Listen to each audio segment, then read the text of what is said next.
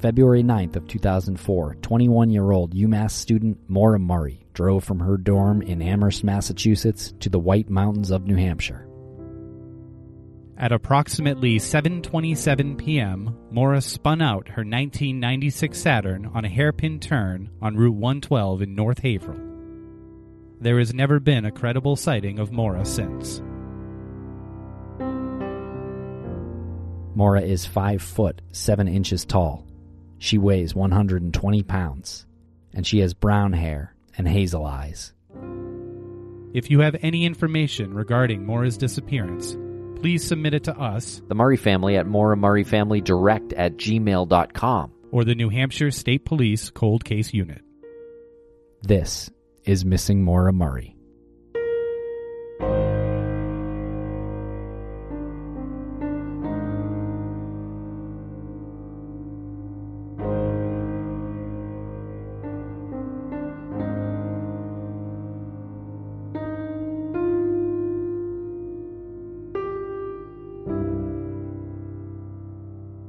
Welcome back to Missing Maura Murray. I'm Tim here today with Lance. Lance, how are you today?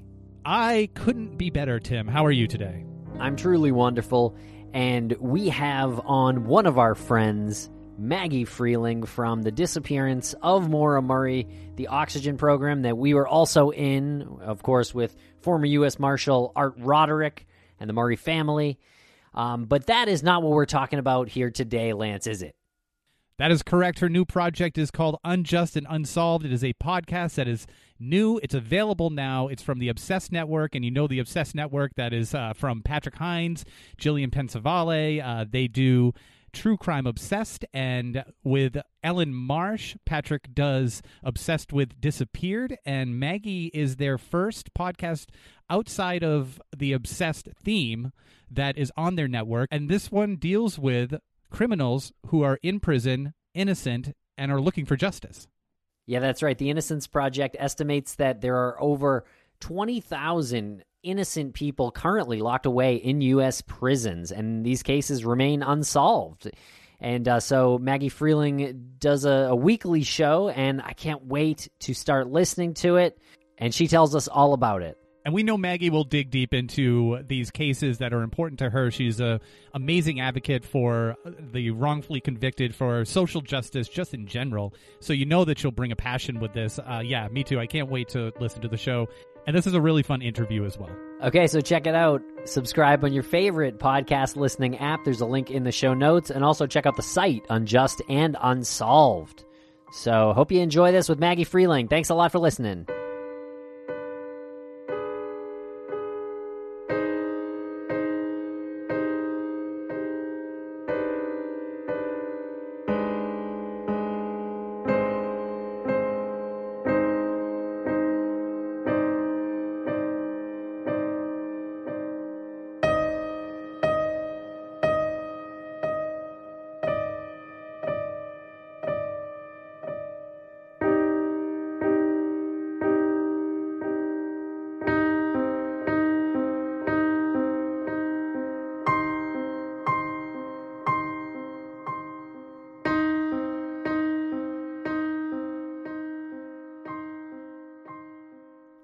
Welcome back to the podcast, good friend Maggie Freleng. Hello. Hello, and thank you for taking time out of your morning and your busy schedule to join us again. Um, always welcome on the show, as we say, open door policy for uh, yourself. And um, you, you have big news. We're not talking uh, big Maura Murray news. We're talking big personal news for you, and uh, we're thrilled that you decided to join us on this show to uh, talk about your new project. I'm super excited. Um, you know, we've oh my gosh, we've known each other for so long now, like four years, maybe. We've probably Oh, known each yes. other like like Four four, or five years, at yeah. this point. Yeah, and we've all been working together. So this is kind of weird to be doing something really separate of you guys. so it feels nice to be back on the podcast. Good. Well, we love having you, and uh, we're here to support whatever you're doing. So, uh, yeah, let let you know. I, as much as we could talk for uh, 20 minutes about Maura Murray, um, at least 20 hours about Maura Murray. Um, please tell us about your new podcast, Unjust and Unsolved. Yeah, so this was an idea I had um, maybe about a year ago. Patrick and I started working on this idea. You know, we became friends. I think you guys remember that meeting at CrimeCon. It was a really historic meeting for my life. Um, I didn't want to say hi to Patrick because I knew he was such a fangirl of me and I thought he was going to choke on his eggs. So he almost did. He's screeching hello at CrimeCon, and then we've been friends ever since. Um, so yeah, he kind of came to me and said, you know, I'm starting this network. I would love to have a podcast with you on it about a year ago. Um, and he said, what do you want to do?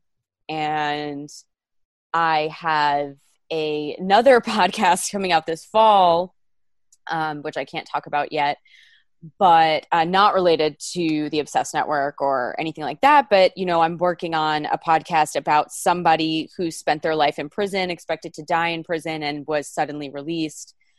And um, so I got really involved in this criminal justice system. And he, in all of my meetings with him, you know, he often talked about the guys he would meet on the inside that were innocent. You know, he wasn't innocent of his crime, and he made that very clear. But he would tell me about these guys that he truly believed like they didn't commit this crime and it just got me thinking you know there are so many people out there like that and i started searching podcasts about wrongful convictions and there are none that do what we're doing. There's you know bob ruff truth and, truth and justice who spends an entire season investigating a case which is amazing and beyond helpful. But there were none that really just get the voices out of people still incarcerated each episode. A lot of them focus on people who are already out because as i've discovered it's quite difficult to make a podcast with people who are currently incarcerated so i just thought you know this is what i want to do and i started interviewing people i sent out letters um, people immediately responded and patrick loved it um, so that's that's where we're at and i'm really really happy that he's given me this platform to be me and do what i want to do and you're you're talking about the the great Patrick Hinds from True Crime Obsessed and Obsessed with Disappeared. Uh, he does True Crime Obsessed with Jillian Pensavalle and Ellen Marsh is his partner on uh, Obsessed with Disappeared. So they he has formed um, the the Obsessed network, and I think you are the first. I think Unjust and Unsolved is the first uh, release from the Obsessed network that isn't directly related to uh, something Patrick is on. So that's kind of an honor right there. Um, and also, that's really fascinating that you were working on a separate project, which which kind of gave birth to this project because one thing led to numerous uh, topics, which is which is pretty impressive that it blossomed into this. So yeah, well done there. It is. You know, when I look back at like my career and things that I've wanted to do, I truly did not ever expect I would be so invested in wrongful convictions. Um, not that I never cared about it. It was just, you know, I've always worked particularly, you know, with women and uh, rape and domestic assault survivors. I'd always thought it would go in some kind of direction like that. Um, and, you know, I never expected to be visiting prisons. And, you know, I did a lot of work inside um, immigration detention facilities. So I thought maybe, you know, I had a whole um, hour long special last year on uh, sexual assault inside a specific detention center in Texas. You know, I thought it would go somewhere like that. And I didn't expect to be here, but I'm really happy I'm here. And, you know, I think it's really important to give these people voices. I mean, every single one of them, you know, I say at the intro of my podcast, I sent 20 letters and every single person responded, you know, and it was just amazing to hear their stories. Wow, I can't wait. So, how many episodes each each case, I guess, or is that does that differ? Nope. So each one's going to be it's one episode, each one's going to be about an hour long. And so that's kind of what I was saying like you know the work I've Bob and I have worked together on one of these cases or I had him on my podcast, so look forward to that. Um but you know the work he does is like a dream. I would love to be able to do one case a season and really dive in deep Um, but right now, you know, just trying to get the word out about all these people, we don't really have the bandwidth to do that. That really takes a team, and Bob has an amazing team.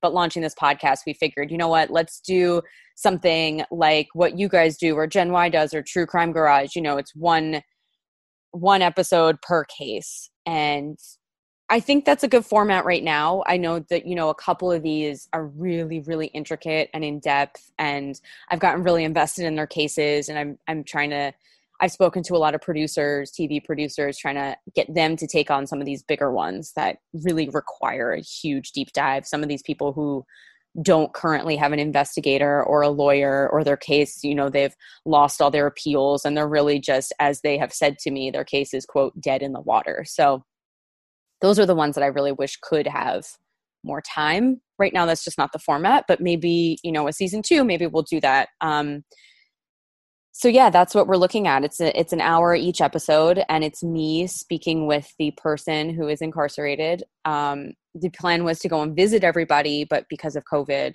um, that's not possible the prisons are a real mess right now um, as they should no one should be visiting them because you know if one person gets it in there it's an entire outbreak and talking to some of these people it's really really scary. One of them actually had covid. Luckily he's on the younger side. Um, but yeah, so right now it's just phone calls, um, and that's how it's going to be. So you mentioned um, maybe in subsequent seasons you would focus more on uh, a particular case, but is that the uh, structure? You'll you'll have um, X amount of episodes per season, uh, and how many episodes will that be? Twenty. Oh, so you're doing all twenty in one season? Gotcha. Cool. We have twenty in this first season that runs through about February. I think is where the season ends in, in February. And so that's 20 different cases that I'm covering. Um, and it's a lot because I don't just, you know, Wikipedia it and tell the story. I'm really, you know, I'm speaking to lawyers, I'm speaking to loved ones, I'm reading case files, I'm speaking to the person themselves who is incarcerated. Um, there's a lot that goes into each episode, which I think, you know, with the format, we didn't, Patrick and I, you know, it was interesting how this was conceived because I come from a journalism background. So for me, it's those things are necessary. I could never imagine just reading a Wikipedia and a couple articles and writing, you know, doing an episode about something. Um, so you're saying you don't just read Wikipedia and and read that on the show? Okay. No, I do really multiple interviews. I have every single case file um, as many as I can get. You know, the good thing about these wrongful conviction cases is these people do want their stories heard. They do want these files read. They want the corruption and misconduct exposed. So, luckily, you know, transcripts, everything is pretty much online. And I did find that also with, um, with Bob's episode that he did with one of the people I cover too, you know, he also puts all the case files online. So a lot of this information is out there. Um, and I go through it all um, to tell each story. And, uh, make sure it's it's told right. And we brought in um, to make sure to do that. We brought in Amber Hunt from Accused, who is absolutely fantastic. She is the editor for this. So me and Amber uh, are really just going in deep on these things. Was it a hard sell to um, talk to Patrick and have him, uh, you know, agree to put this on the network as like the first show? Because I know he came to you and we all know that he's got a comedy background and a theater background. Was he expecting you to bring something a little lighter? Because this sounds like important and it sounds really, um, you know, it's a heavy topic. Yeah, I mean, I think he, I think he did, and then when you realize who I am, I'm, I'm pretty uh, serious. I don't really know. You, you weren't going to be doing shtick. no, I don't think I would ever be able to do it. We actually tried it. So we tried it. The first pilot we made of this, it was. It was going to be me and Patrick, and it's me storytelling to him, and then him kind of asking the questions about what's going on. We tried it. We listened to it. We had a few people listen to it, and we just all, all unanimously were like, "This is not the format. This is absolutely not the format." Like, it, it went through a couple vision like versions. Patrick was like, "Uh, maybe cut me talking about how hot the lawyer is," and I'm like, "Yeah, that seems inappropriate. Let's cut that." Oh, maybe cut me doing this. that seems inappropriate too. It basically just comes down to Patrick being inappropriate all the time. Um, and then by the time we cut everything he wanted, it was like really just me left, and we were just like, right, I guess we're just I'm going solo on this one. So that's that's how it happens. That's hilarious. So the, the final iteration was all pared down to like 22 minutes of, of you with just these sort of empty comments that had no response to them. exactly. And and honestly, it's Patrick's so busy like you mentioned. He has multiple shows, so to try and do the two of us on a show would also just be really difficult between our schedules. So this works out really well. Um I'm really really happy with the format. I'm happy that you know, we originally conceived it being a little more storytelling and less journalism, but I think I got what I wanted and got a little more journalism than storytelling. So I'm I'm happy with that. Great. And which episode is uh, the wrongful conviction of John Giuca? Yeah, I'm gonna do that. I I'm Go. I really want to do that. So I'll definitely. We, we were texting about, about, it. Sorry. Yeah. yeah. No, sorry. I, I was kind of joking. Yeah. No, I really, I really want to. Um, Good. I one of my now friends, I've become friends with one of these men on the inside, um, and I do you know do full disclosures where you know I've worked at in public radio and been like a really you know journalists don't become friends with their sources, but I you know these are humans. I consider them more than sources. They a lot of them have become friends of mine now. Um, and one of them, John Adrian Velazquez, who you've seen in the trailer, we've become friends, and he actually um, is friends with John Giuca's mom. Um, and I asked him about John, and Great you know jj jj knows everybody in the wrongful conviction world especially if they're in new york. He's helped free three guys in new york from the inside um, so he knows john's case really well. Oh that's great. Okay great to hear. Yeah i know we had kind of texted about it about uh, that case but um but yeah we, we hadn't exactly uh, connected um, to hear that. So that's great. Wonderful. Yeah it's an interesting one. I you know i've heard your episodes but i don't know too much about it. So um I definitely want to look into it more, and we'll we'll talk about it. Oh, I was just gonna say we can. Um, I we just heard from his lawyer recently. Um, you know, who was finally willing to uh, come on the show. Um, so that would be great yeah, to put you in amazing. touch with him too. Uh, John's case is really um frustrating. Like you you read all the details and you hear from his mom and you hear from his lawyer and you look at how it all played out in the court system and a lot of it was uh, a lot a lot of backdoor like dealings and a you know very shady stuff. Um, what was some of the cases that you looked at that that you like really got frustrated by? Because John Giuca's case like legitimately frustrates me. It it gets me angry when I talk when when we talk to Doreen, his mom. Uh, that must have happened over and over for you if you had twenty of these. Yeah, um, I mean there are ones. You know, one that I'm doing right now. I have the interview tomorrow. Um, this guy's alibi is beyond solid. Um, there are like photos of him at this memorial for his aunt when this crime took place, yet somehow he still winds up being incarcerated. I mean, those it's the solid alibi. Another one who I, I've I've really gotten close with this person, David Thorne he also had a completely solid alibi for the murder of his ex-girlfriend and mother of his kid. And so because he had an alibi and they were so dead set on making it him they decided to say he had a co-conspirator.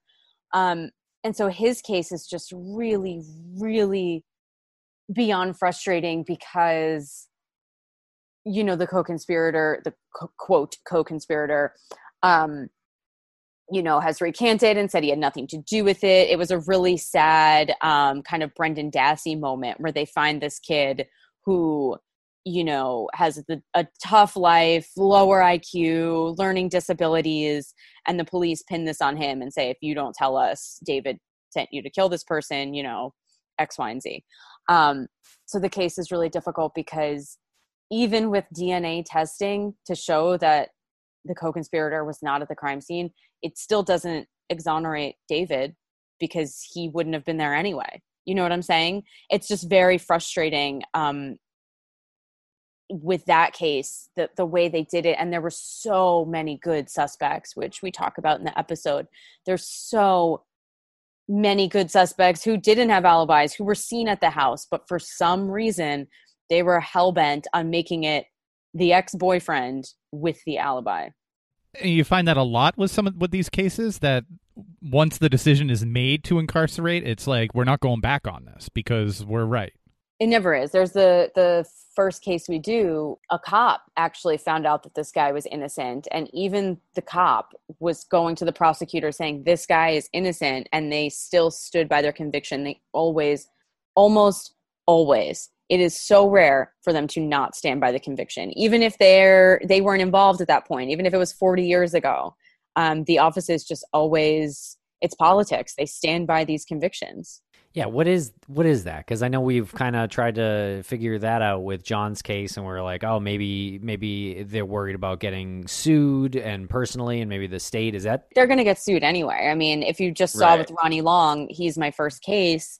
Um, you know, I've been speaking with Ronnie for months now. He was just released, and he was released Friday, Thursday. He was released Thursday. Um, 44 years in prison, and the prosecutor in North Carolina and the governor stood by his conviction for 44 years. And then when the courts finally ruled to release him, they have no comment. They don't say anything. You know, they, they, and now they're. I mean, I would imagine he's going to sue. I think the, the the tragedy of the whole thing is that it really might just be a numbers thing. They don't want these numbers, these reversal numbers on their record. That there's a reason why they need to have a perfect record or a close to perfect record of conviction. And it's really horrible to think that because it's such a selfish, simple reason. You you want it to be something deeper. well money too, right? It has to be some of that. Yeah. I mean, Yeah. it costs them money to fight these things too. It costs them money Oh, to fight it. It costs them a ton of money to keep this person incarcerated. And that's the saddest thing. I think, I mean, I think you are onto something where it's like they don't want them to sue. It's like, yeah, it's very hard to get out for a wrongful conviction. So I think they're taking the chance on, well, we could just keep them in and they won't sue. I don't know how you sleep at night. I don't know how you are um, existing with any kind of conscience to keep an innocent person with clear evidence in in prison. Um, and they bank on you know they block dna testing. In ronnie's case they've been blocking the dna testing because they know it's going to show he was innocent you know? Oh my god. it, it happens all the time. I mean they're always blocking dna testing. That's what it is with david. They're trying to block dna testing. Um, Is that the most corrupt display that you've witnessed in doing this? No, I mean I've I've witnessed um I mean so specifically with the New York case JJ, I mean the prosecutor uh, another uh, Johnny Hincapie was the same prosecutor, Eugene Hurley. He was released uh, a few years ago for a wrongful conviction. I mean, they plant evidence. They make up. Um, I, I believe in JJ's case, they made up a. Um, oh, maybe it wasn't JJ's case, but I've seen other prosecutors make up police reports saying like, "This is what this person said about you." So you know, this is what has this is what happens Like they they make up evidence, and that's happened in two of these cases that I've covered. that's going to be infuriating to you to to to actually firsthand witness that to to see that go down um, as a journalist, as an investigative journalist. it's infuriating and it's it makes you feel hopeless we should be holding these people accountable and you know that's part of what i want to do is i want people to hear these episodes i want to lay out as much evidence as possible and then i want you the listener to take action um, i give calls to action at the end write this person do this i know there's people listening who have more power than myself to hold these people accountable um, and that's really what i want to do. I think that's the only way things will change, as we've seen recently with this whole police brutality movement. Yeah. So if you're asking people a call to action, you're you're asking people to write to um to whom to their uh the attorney general, oftentimes Yeah. it's the governor, um, the prosecutor's office, the uh, a lot of states have um, or cities have uh, conviction integrity units. Um, it could be any one of or all of or sign a change.org petition. You know, the smallest things you could do. And I think that's what we saw in Ronnie's case, you know, 44 years in prison. He's 64 now. Uh, and you'll hear the episode. I don't want to give it all away, but he started getting a lot of attention and the more attention these cases get the more chance there there is you know we saw with making a murderer season 2 Kathleen Zellner has the case. Um, the attention is so, so, so important. And that's why I ask everybody to like and share. I, I don't care. I, it's not about me getting up the charts. It's about these stories getting up the charts. The more people that hear them, the more action will be taken and the more politicians will pay attention. We'll be right back after a quick word from our sponsor. It's Kaley Cuoco for Priceline. Ready to go to your happy place for a happy price? Well, why didn't you say so? Just download the Priceline app right now and save up to 60% on hotels. So, whether it's Cousin Kevin's Kazoo concert in Kansas City, go Kevin, or Becky's Bachelorette Bash in Bermuda, you never have to miss a trip ever again. So, download the Priceline app today. Your savings are waiting. Go to your happy place for a happy price. Go to your happy price, Priceline. Thanks to our sponsors, and now we're back to the program. I think your show comes along at a pretty appropriate time because we're seeing a lot of protesting and a lot of debating and really a lot of polarization. But uh, it's very reminiscent of the of the mid '60s, mid to late '60s as well. Uh, and but there's this uh, group of people that will also say like, well, why would I do that? Why would I call somebody? Nothing's going to change. Nothing ever changes. Why would I call somebody? Why would I write the attorney general? Um, because nothing changes. Uh, and I think that's why these movements kind of stall is because there'll be some small victories and then people will will rest on on that and and it it uh you know the the fight has to keep going even even harder when these small victories happen. Do you see that at all with the show, or or am I just thinking too too uh too big uh you know because uh, i see that with this show. I i see a lot of change happening with this show because there is a big reach there that that you have. And and through the obsessed network i think there can be a lot of voices that listen a, a lot of voices that that will will speak out because of hearing a certain episode yeah, I mean that's exactly what we want, and that's why I'm just so grateful to Patrick again. Um, you know, for giving me the opportunity to do what I want and all I've ever wanted to do. The reason I became a journalist is to help people and to give people voices who don't have voices. Um, you know, some of the most silenced people in this country are prisoners. I mean, they they have no voice and i think it's just so important to hear them tell their own stories and tell it in a way that you know because of patrick's guidance we've made it fun it's fun to listen to and i think that's also a problem with some of these shows that you know are telling really really important stories they just don't know how to do it in an engaging way which is um a bummer and so i think you know we we have this opportunity this platform all these amazing people, Amber, Patrick, you know, to make these stories as digestible and um, spreadable as possible.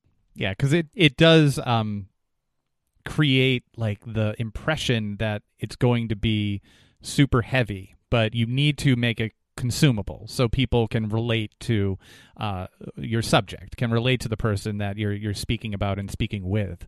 Um, what what's your feelings on the whole uh, i guess law and order system the whole prison system? Like like we like put them away and forget about them um um it's terrible. And we and we know how much it costs yeah. us as taxpayers to incarcerate one person a year. I don't want to say any numbers right now. I mean we could do a quick google but like i mean it is thousands and thousands over the course of someone's lifetime. It's hundreds of thousands of dollars to keep these people incarcerated. And this is the point that I also want to make with the show. Not only has someone's life, their family's life, their children's life, I mean, these are fathers, mothers. I speak to women wrongfully incarcerated, um, caretakers for people, sold caretakers not only have their lives been stolen, there is a criminal still out there doing more crimes. And that is truly the most heinous thing about this. While you're locking up an innocent person, the actual criminal is committing more crimes. So it's not really about uh, justice, right? I mean, I don't, I, I don't know what justice looks like for somebody who's lost a majority of their life in prison. Prison and we've heard with Ronnie's episode, you'll hear you put a kid, a 20 year old who has, you know, an innocent 20 year old kid in prison, a place where you have to physically fight and be tough to survive. We've all heard stories of what happens in prison. That is true. So you take somebody who was nonviolent and put them in a violent environment where they have to fight for their lives. You are now making a person exactly who they weren't. Like I talked to Ronnie about this. I mean, this man had to literally fight people. I looked at his infraction sheet, like it's massive. And if you look at that without context, you know, it's like whatever, this is a violent guy. He's not. He's fighting for his life inside. And so it's like this this double-edged sword, you know, where you know he's fighting for his life and then when you go up for parole it's like oh well you have all these infractions we're not going to parole you out you're violent you just made this person like that i mean it's just it's so disgusting what the system and these reckless law enforcement agencies do What what's your thoughts on the uh, Canadian system? Because I think it's 25 years as the maximum sentence. So life sentence is defined in Canada as 25 years. Do you think there's any value to that? I do. Um, and I think, you know, I think a lot of these problems, and this is what I look at in my other podcast that's coming out, is, you know, back in the 80s and the 90s, when we had this whole tough on crime era, we created mandatory minimums, each state. And you know, that's what happened with Ronnie, who I'm talking about my first episode. His mandatory minimum for the alleged rape was a life sentence. He got two life sentences as a 20 year old child, a black man in segregated North Carolina, two life sentences for rape. there are no words for that. I mean, besides him being innocent, that's just saying that a kid, you're 20 years old, we know that male brains at least don't fully develop until around 26. 50. 40 something. I mean, you're just saying a, a child is irredeemable. Just this this whole notion that somebody commits a crime and they are irredeemable, I think is so wrong because we know that's wrong. You know these I, I, mean you see people go in and they turn their lives around but to tell them like you have no chance because this happened i mean especially with kids. And a lot of these wrongful convictions that i cover they they were incarcerated at you know jermaine was 19 ronnie was 20 uh, david was 26 i mean just young people who had their lives stolen and are told you're irredeemable. And they didn't even do anything but i'm just saying you know you're irredeemable. You you have no chance on the outside world. We're going to lock you up and throw away the key. We know that's just not it's not true. People are so capable of change yeah definitely um right is there like a consistent spectrum that you that you see when you're talking to these individuals uh from when they were convicted or when they were i guess um arrested to uh, when they're released? Like, do they go through this process of of being angry and then accepting it, and and they come out like much calmer, or do they come out angry, or is it a, a variation of of everything? So, so because my show focuses on people that are currently locked up, I don't. Um, I know there's a couple other podcasts out there that talk to people about what what had happened and now they're out. I don't have that knowledge of of knowing what they're like when they're out um, because no one I've covered yet has gotten out besides Ronnie, and he got out Thursday. So I'm speaking with him this week. Um, I see, I, I see cases that it just runs the gamut between, and again, every state is different. Some states, lifers can't take classes.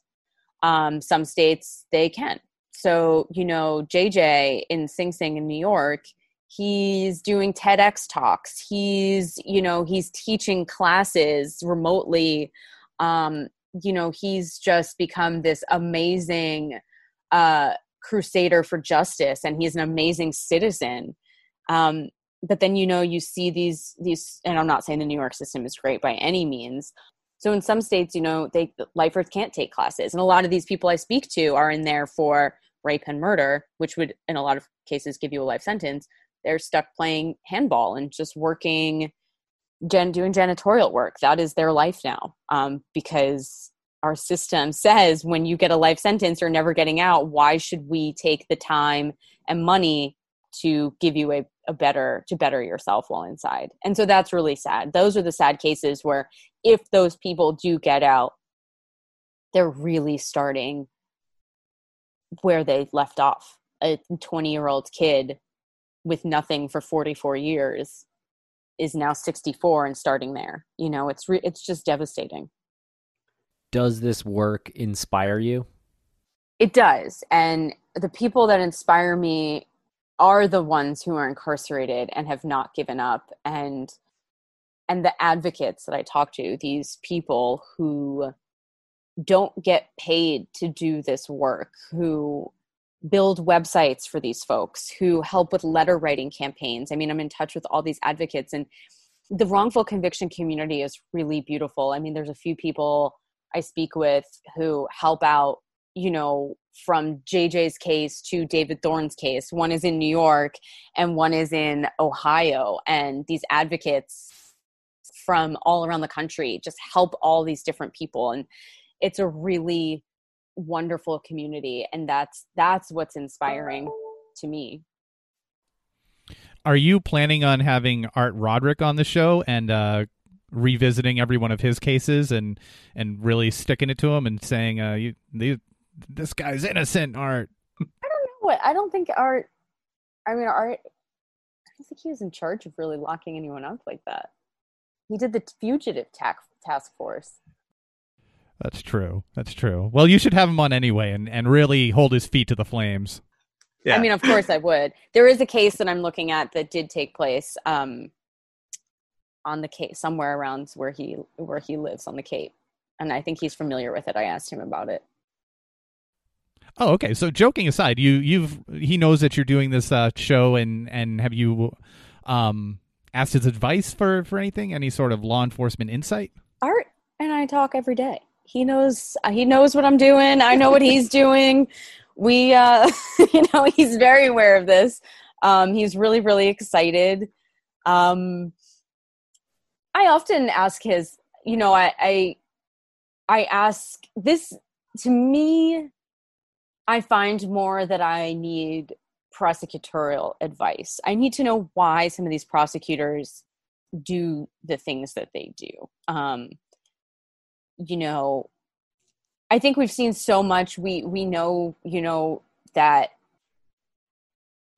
people, no matter your position, um, you know, in in your job, no matter your job, if you're the good guy, you're a prosecutor, or you know, whoever. I think we know that everyone can be corrupt, and we're seeing that right now with the police brutality movement. We know that there are corrupt people in the system. Um, you know, the the NYPD just released all of their data on complaints of officers. I mean, and it is just absolutely mind blowing. And so I think, you know, when I start looking into some of these cases and I see time and time again the same prosecutor with misconduct, complaints, and violations, and other people who were exonerated with the same prosecutor, I mean, I think that's the kind of advice I'm looking for more these days. Just like, help me understand what is going on when you are trying to quote get justice. And and I, it just it blows my mind. Yeah. i mean a Um, prosecutor can yeah. say they don't want to prosecute the case. They could always say that. There's it's never it's not like there's someone telling you you must prosecute this person. You could always say well i don't think we have enough evidence. We're not going to prosecute that one I mean, I think I do. I really appreciate listening to the prosecutor's podcast because they give that insight, you know, where they just did the staircase and they're like, why the hell are they banking their case on this, uh, the fire poker that allegedly, you know, didn't exist and then it's found? You know, I, I think it's really interesting to hear how the mind of a prosecutor works. Yeah, seriously, because you have to um I guess detach yourself from anything that is like I'm going to sound really harsh here, but anything that is what we would consider compassion or or some sort of like emotion that is close to compassion because what you're doing is you're putting somebody away. You're putting them in a cage. And uh, yeah, I mean, it takes some resolve. It'd be really interesting to get into the psychology of that uh, and what it takes, um, especially when you know that they're innocent. Right. And I mean, there, you know, I, yes, there are prosecutors who don't, you know, if we're talking back in the 70s or 80s, where a lot of these cases that I look into take place, actually, I think a, majority of them truly take place in the mid 90s. Um, but like, you know, that was pre DNA testing. So I give some of these prosecutors benefit of the doubt that they maybe didn't know 100% and you know I look into those and then in these cases we often find it was there's this one crazy case where the fucking cops planted the evidence it is Ronnie's case and hid it from the prosecutor. The prosecutor in Ronnie's case actually had no idea there were Brady violations and they were withholding evidence because the cops didn't even give it to the prosecutor. So in that case, the prosecutor thought that they were trying this guilty man and had no really truly had no idea what was going on. So like yes, that happens, you know, some of these cases the prosecutor really doesn't know that they're working with corrupt cops. You know what I mean? Like it's just some of these guys really do think they're doing the right thing and that's commendable you know yes you're uh you're jeffrey dahmer let's definitely lock you away for life like that's that's that's good work but at the same time you know it doesn't always work Right. Um, I read a terrifying article from the Guardian. I don't know if you read it, uh, and or if you heard about this, but the FBI has uh, documented links that show uh, white supremacist groups have been infiltrating police um, and law enforcement have been infiltrating uh, police units for years, years and years, and that's terrifying to me. Have you? Did you hear this article from the Guardian?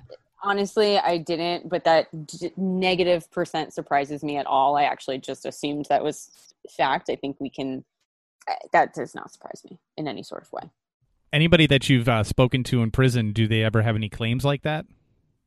That that's something. I mean, I'm sure. That, I'm sure you've even said it during this conversation that uh, some of them might say like this was planted on me, or I was framed. I was. It's you know, it's a conspiracy.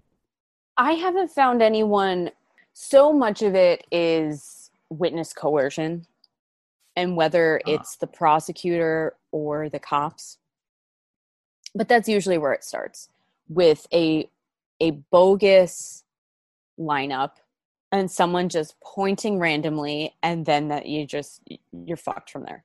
I mean that's what i see a lot is um witness coercion. And some of it luckily you know in charles erickson's case he's he was the co-defendant of ryan ferguson. Um there's video of the police interrogating him and it's it's scary. If you have an officer screaming in your face we know you did this and you're a 19 year old who happened to be partying that night you're in a really tough spot when you don't really remember what happened. I mean it's it's scary what police and prosecutors can do and what they have the power to do. And i think that's another key thing i want people to understand from this is always have a lawyer. Don't talk to cops. Don't think oh i'm innocent. I'll just talk to them. That's how it starts. That's exactly how it starts. Did you uh, see any firsthand, um, I guess, racial bias? always. Almost so i mean ronnie's is just so obvious because ronnie it was 1976 north carolina the town he was in was a small town. It was still segregated. I mean completely segregated. He talks about living in the black section of town um, it was an all-white jury white prosecutor white survivor. He's a black kid. He, he had no chance. They just saw somebody black and were like let's get him. We got him. You know they didn't they didn't care. That case that case is so disgusting the blatant disregard for I, I mean when you hear the episode you're just going to be like wow. Yeah, I'm really looking forward to that. Uh, and you said that he's the one that was released on Thursday of last week. Mm-hmm. Okay. And are you you're going to have follow up uh, conversations and and maybe a follow up interview that's going to be uh, part of season one? I'm gonna get him on Skype um, with his wife Ashley, who who's amazing, and she's. If it wasn't for her, I don't think he would even be where he is. Um, she really she came on about seven years ago and just has been a crusader for him. Um, but you know, beside and and race is always a factor. Um, but wealth, I mean, almost everyone I've spoken to is some kind of marginalized person. Um, you know, one of the guys was living in a trailer. He's a white guy, but he was in the trailer park and they just, you know, found this trailer park kid and we're like, oh, it's going to be him, like we saw with the West Memphis Three. I mean, it's always somebody who is marginalized and who doesn't have resources. I'd say David Thorne is the outlier in that he did he did have a lawyer almost right away. And that's why his case he's the one who they found the, the quote co-conspirator. I mean that one it, it's just beyond frustrating to me. He he was a person who was doing well for himself. He had a kid. He was trying to rekindle with the ex that got murdered. I mean that one that one kind of defies all everything i've said to you so far it just defies it. I mean it's just mind-blowing. That's uh, interesting to have that be a part of your season because you can see how it typically is, and then you can see well there are outliers, and you have to sort of consider everything when you're when you're um, taking part in this, even when you're taking part. he did listening. everything right. I mean his grandfather immediately had him a lawyer. He he only spoke with the police one time with a lawyer and that was it. They didn't they couldn't you know he had a lawyer. The lawyer was like get don't speak to him and just the way they concocted this entire it just it's my it's really my it's so frustrating. It could happen to any single one of us. And that's what i find every time i talk to these advocates. I'm like why are you dedicating your life to doing this? You have a job. What are you doing doing like unpaid work? And uh that came off really like hold on.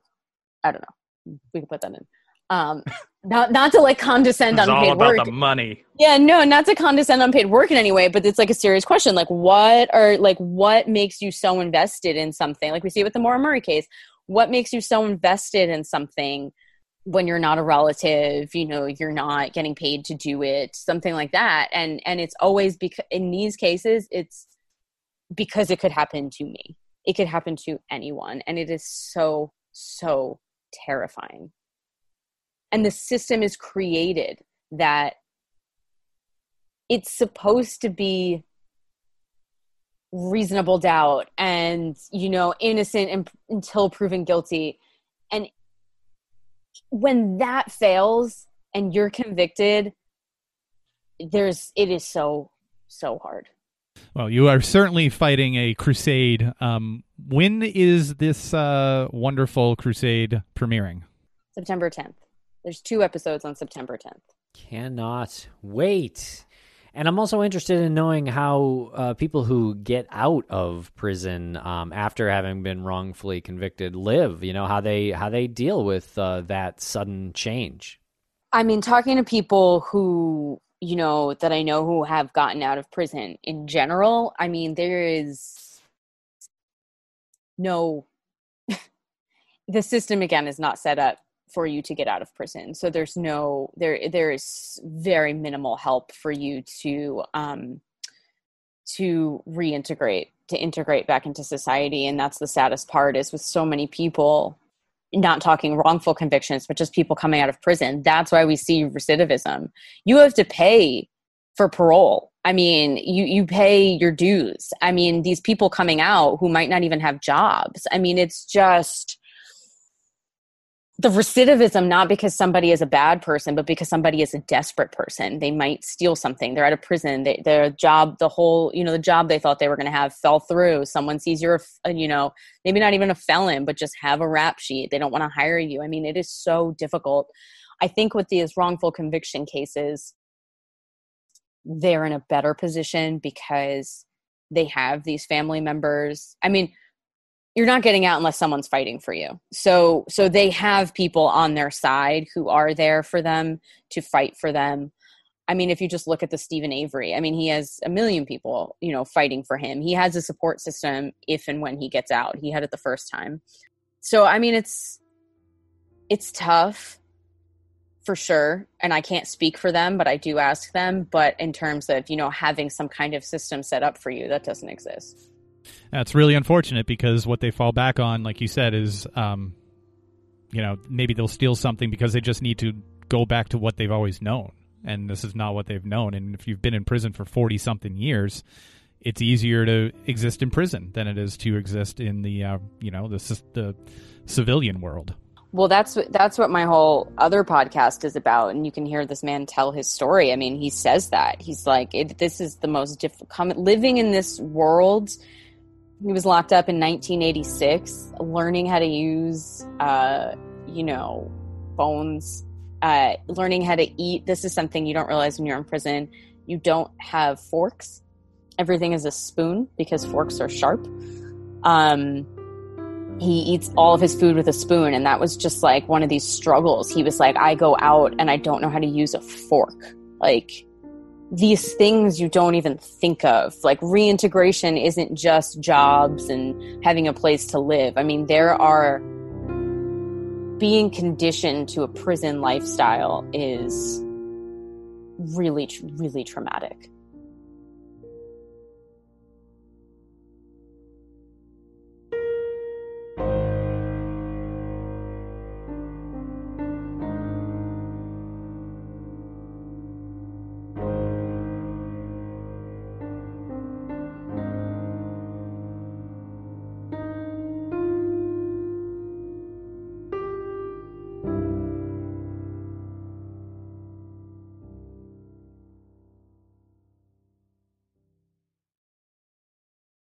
person goes missing, their loved ones often find themselves overcome with worry and grief. Bruce Maitland started the 501c3 nonprofit organization Private Investigations for the Missing because he knows this feeling all too well. When Bruce's daughter Brianna disappeared in March 2004, he was surrounded by licensed private investigators dedicated to finding her. Now his mission is to provide dedicated private investigators at no cost to other families of the missing, desperate for answers but without the financial means. Private Investigations for the Missing needs your help. To read the mission statement, make a donation, and keep up with our blog, visit us at investigationsforthemissing.org and follow us at PI for the Missing on Twitter and Facebook and Investigations for the Missing on Instagram. Because forever is too long to wait.